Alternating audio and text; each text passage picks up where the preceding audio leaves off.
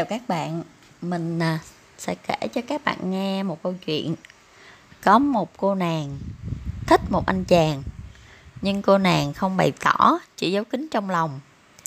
Sau này thì cô nàng biết được anh chàng cũng thích cô Nhưng thời gian đã qua lâu Cô nàng và anh chàng đã có gia đình riêng Nên cả hai chỉ còn cảm giác tiếc nuối.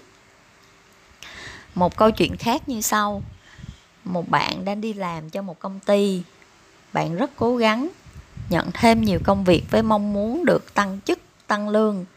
Nhưng đợi 6 tháng rồi một năm, bạn vẫn chưa được công ty tăng lương, nên bạn đã xin nghỉ.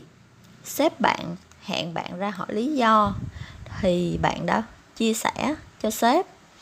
Sau đó thì bạn rất là bất ngờ khi mà sếp đang có kế hoạch tăng chức tăng lương cho bạn vào tháng sau. Nhưng bạn đã nộp đơn và cảm thấy tự ái nên không muốn ở lại. Đây chỉ là hai ví dụ về những tiếc nuối khi mà không mở lòng không trao đổi với nhau. À, ngoài ra thì mình thấy những vấn đề nhạy cảm thì việc trao đổi và giải quyết còn khó khăn hơn. Ví dụ trong công việc nếu bạn trao đổi nhiều hơn với đồng nghiệp với sếp với nhân viên hoặc thậm chí với khách hàng thì mọi người sẽ phối hợp tốt hơn đôi khi đánh giá bạn cao hơn vì đã mở lòng và thẳng thắn đóng góp. Mình nhớ một kỷ niệm lúc đi làm. Trong một buổi họp sếp mình có phần thiên vị về đồng nghiệp khác. Mình cảm thấy rất là ấm ức nên sau đó đã viết mail cho sếp. Sếp nhận được mail um, rồi trả lời là à, những cái lý do những cái góc nhìn của sếp về vấn đề đó. Và sau đó sếp có nói em là người đầu tiên dám email cho chị như vậy. Và chị ấy cảm ơn vì điều đó. Um, sau đó thì mình đã hết ấm ức cảm thấy thoải mái đã hiểu vấn đề hơn và hiểu sếp hơn. Một ví dụ khác là khách hàng của mình thì thường hay gửi yêu cầu gấp. Đòi team mình phải làm những cái hạng mục công việc rất gấp tụi mình làm dịch vụ nên tụi mình đồng ý xử lý liền. À, nhưng sau khi xong việc thì mình có nói chuyện thêm với khách là lần sau cố gắng gửi yêu cầu sớm hơn giúp tụi mình. Vì khi mà sớm hơn thì tụi mình sẽ có thời gian chuẩn bị nhiều hơn thì cái hạng mục công việc sẽ tốt hơn. À, khách cũng hiểu và chia sẻ những cái khó khăn là do cấp trên yêu cầu gấp nhưng họ ghi nhận và sẽ cố gắng sắp xếp cho các lần sau. Tất nhiên là có những việc khi mà mình nói ra có thể không giải quyết được hoặc là có kết quả ngay.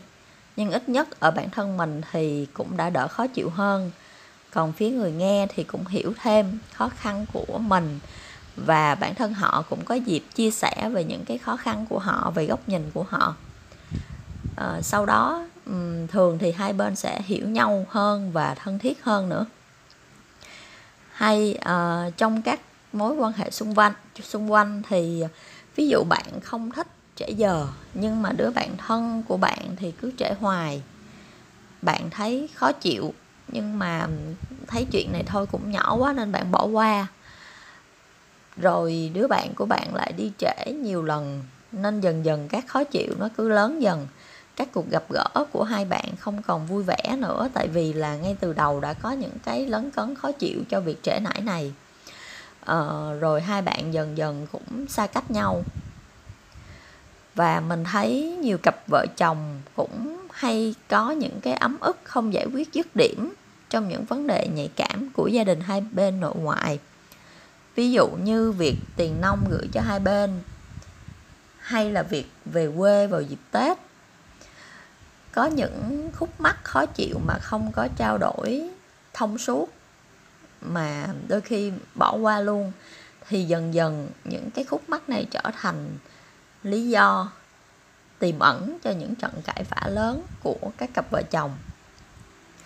Mình nhận thấy thêm một lý do làm cho mọi người ít chịu chia sẻ là do họ nói sai cách, sai thời điểm nên đôi khi bị tác dụng ngược gây ra những mâu thuẫn với những người xung quanh nên từ đó họ họ cảm thấy sợ cái việc chia sẻ uh, trao đổi những cái khó khăn.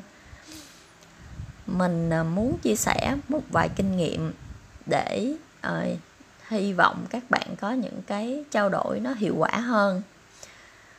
Thứ nhất là không nói lúc căng thẳng nóng giận vì đó là lúc mà người nói và người nghe đều có tâm trạng không tốt và cũng không tiếp nhận được thông tin. Thứ hai, không nói lúc không tập trung. Ví dụ như hai vợ chồng đang xem phim hay đang dạy con học mà trao đổi thì sẽ bị ảnh hưởng. Đôi khi phải dừng lại để mà dạy con học thì vấn đề mà hai bạn đang trao đổi sẽ à, gặp khó khăn và không được giải quyết mỗi lần trao đổi đã khó rồi mà lại còn lại còn bị vấn đề này vấn đề kia làm cho nó tắc nghẽn bị vấn đề khác xen vào nữa. Thì nên bạn tránh bạn hãy dành cái cái khoảng thời gian trao đổi nó hoàn toàn tập trung thì mới hiệu quả. Thứ ba là nên nói một cách nghiêm túc và rõ ràng. Ví dụ như bạn bị nhiều việc quá bạn nhờ đồng nghiệp hỗ trợ mà bạn lại không nói thẳng thắn. À, do bạn ngại thì mà cái cách nói của bạn lại hơi lòng vòng một chút thì có thể làm cho bạn đồng nghiệp hiểu lầm ý không có hỗ trợ bạn. Ừ, hay như là lúc bạn góp ý với đứa bạn thân đi trễ thì bạn có thể nói nhẹ nhàng nhưng phải nghiêm túc để người bạn này hiểu rõ vấn đề thứ tư. Những vấn đề khó thì nếu mà trao đổi một lần chưa thể giải quyết xong à, nên để tránh các mâu thuẫn không đáng có ví dụ đang trao đổi mà cảm thấy hơi căng thẳng rồi á thì bạn có thể dừng lại um, và đợi một thời gian sau um, vài ngày hay là vài tuần gì đó thời điểm nào thích hợp. Khi mà bạn và người nghe đang có tâm trạng vui vẻ thoải mái thì bạn có thể bắt đầu lại nói lại cái vấn đề đó. Thứ năm là nên có cách xử lý logic và tiếp cận mới khi mà bạn bạc lần hai lần ba. À, bởi vì à, nếu mà bạn nói một câu chuyện nói nói lặp lại mà vẫn nói như cũ thì người nghe cảm thấy mệt mỏi chán nản lắm. Tại vì vấn đề nó đã đã là một vấn đề khó rồi mà còn bị nghe lại đúng cái câu chuyện đó hoài thì người ta sẽ nản. Đôi khi người ta không có cái cảm giác muốn muốn nghe tiếp, muốn tiếp thu tiếp những cái thông tin bạn sắp nói. Nên là ừ, khi lặp lại thì bạn nên tiếp cận cái vấn đề nó khác hơn một chút, thay đổi cách nói, thêm các ý nó logic hơn để cho người nghe họ cảm thấy họ mở lòng, họ họ mở cái tâm trí của họ để mà họ nghe tiếp những cái lý do của bạn. Mình lấy ví dụ là chồng bạn muốn mua xe ô tô nhưng mà bạn lại không muốn. Thì thay vì chỉ nói là em không muốn đâu uh, tốn tiền em muốn để dành tiền thì lần sau bạn có thể thuyết phục bằng bằng cách nói khác là gia đình thì có thể thuê xe khi mà cần. Gia đình mình cũng không có nhu cầu sử dụng xe ô tô quá nhiều, chỉ đi vào dịp cuối tuần thôi thì có thể thuê. Rồi mình dùng tiền đó để mà mình mua một cái căn hộ nhỏ để cho thuê. Rồi dùng tiền cho thuê để sau này mua xe. Trả góp mua xe thì sẽ sẽ thoải mái hơn, sẽ sẽ giảm được cái áp lực trả góp.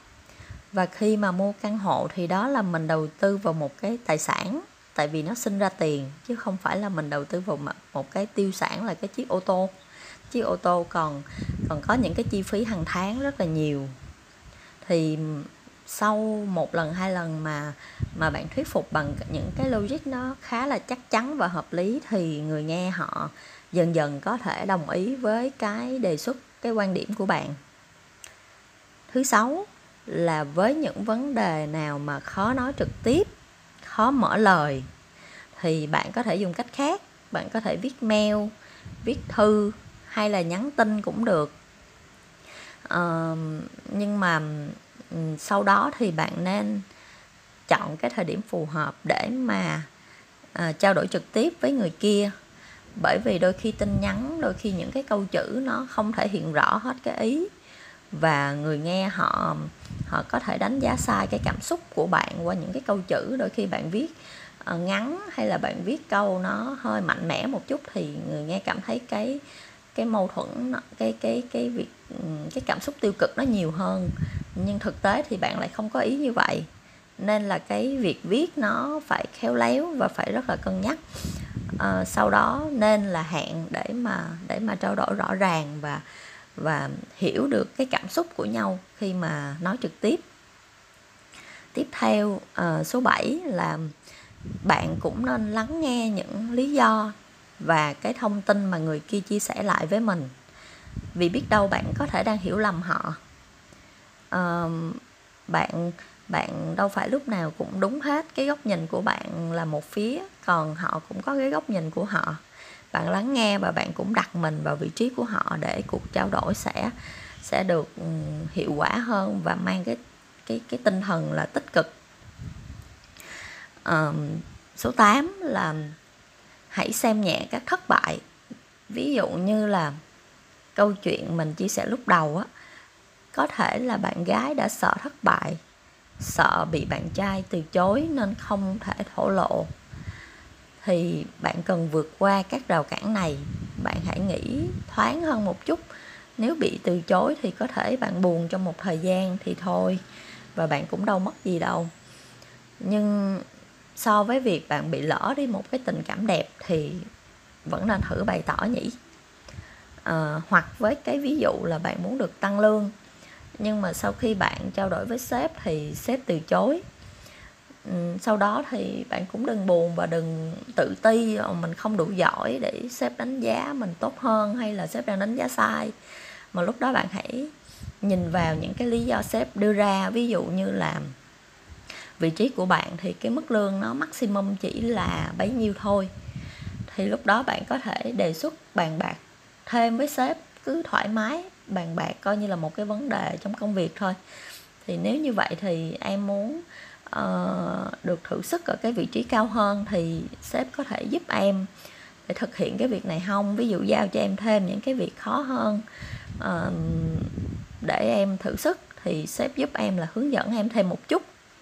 Ở lúc đầu rồi từ từ em sẽ tự cố gắng à, sau 3 tháng hay 6 tháng gì đó thì có thể có một cái buổi review lại.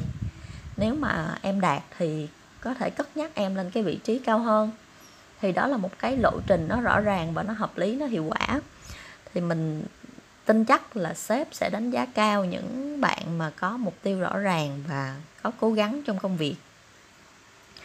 À, tiếp theo thứ chín là khi trao đổi á, thì mình nên kèm theo hướng giải quyết. Không chỉ mang tính chất là bày tỏ hay là kể lể hay là xả về những cái suy nghĩ của mình thôi. À, ví dụ như là với người bạn trẻ cái người mà hay đi trễ của bạn á người bạn đó đó thì bạn không chỉ là Ê, bà đừng đi trễ nữa tôi tôi cảm thấy không vui tôi cảm thấy quải và bà đi trễ hoài. Rồi kết thúc ở đó thì cái vấn đề nó không được giải quyết chỉ là dừng lại cái chuyện là bạn nói với người ta một cái vấn đề khó chịu của bạn. Nhưng mình tốt hơn thì bạn có thể uh, tìm ra hướng giải quyết là uh, thôi giờ để bà bớt đi trễ thì tôi ghé qua tôi rủ bà được không? Hay là trước khi đi tôi alo tôi nhắc bà để bà đừng có đến trễ quá. Ví dụ vậy. Thì thì mọi việc nó sẽ uh, ra cái hướng hơn. Uh, mục tiêu là nói để giải quyết chứ không chỉ là nói chỉ để để nói thôi. Và số 10 cuối cùng là nếu nếu như những vấn đề nào mà lỡ có những cái mâu thuẫn những cái giận hờn sau khi trao đổi á, thì bạn cũng đừng lo quá. Tại vì có nói ra là bạn đã có thiện chí rồi. Bạn ờ, bạn, ờ, tất nhiên mở ngoặt là bạn phải nói một cái cách nó nhẹ nhàng nó thoải mái. Chứ đừng có xà mâu lên đừng có quạo lên. Thì nếu lỡ bị giận á, thì tùy vào tình huống bạn hãy chủ động kết nối thể hiện sự trân trọng của bạn đối với người nghe. Ờ, có thể sau một ừ, thời gian khi mà họ giận thì bạn cứ đợi một tuần hai tuần nữa bạn có thể kết nối lại hỏi thăm tiếng. Uh, nên trân trọng cái cái việc là họ cũng đã dành thời gian lắng nghe bạn và họ cũng đã chia sẻ với bạn. Cái vấn đề đó thật ra nó cũng không lớn uh, bằng cái mối quan hệ của hai bạn. Rồi cuối cùng chúc các bạn có những cái trải nghiệm vui. Bye bye.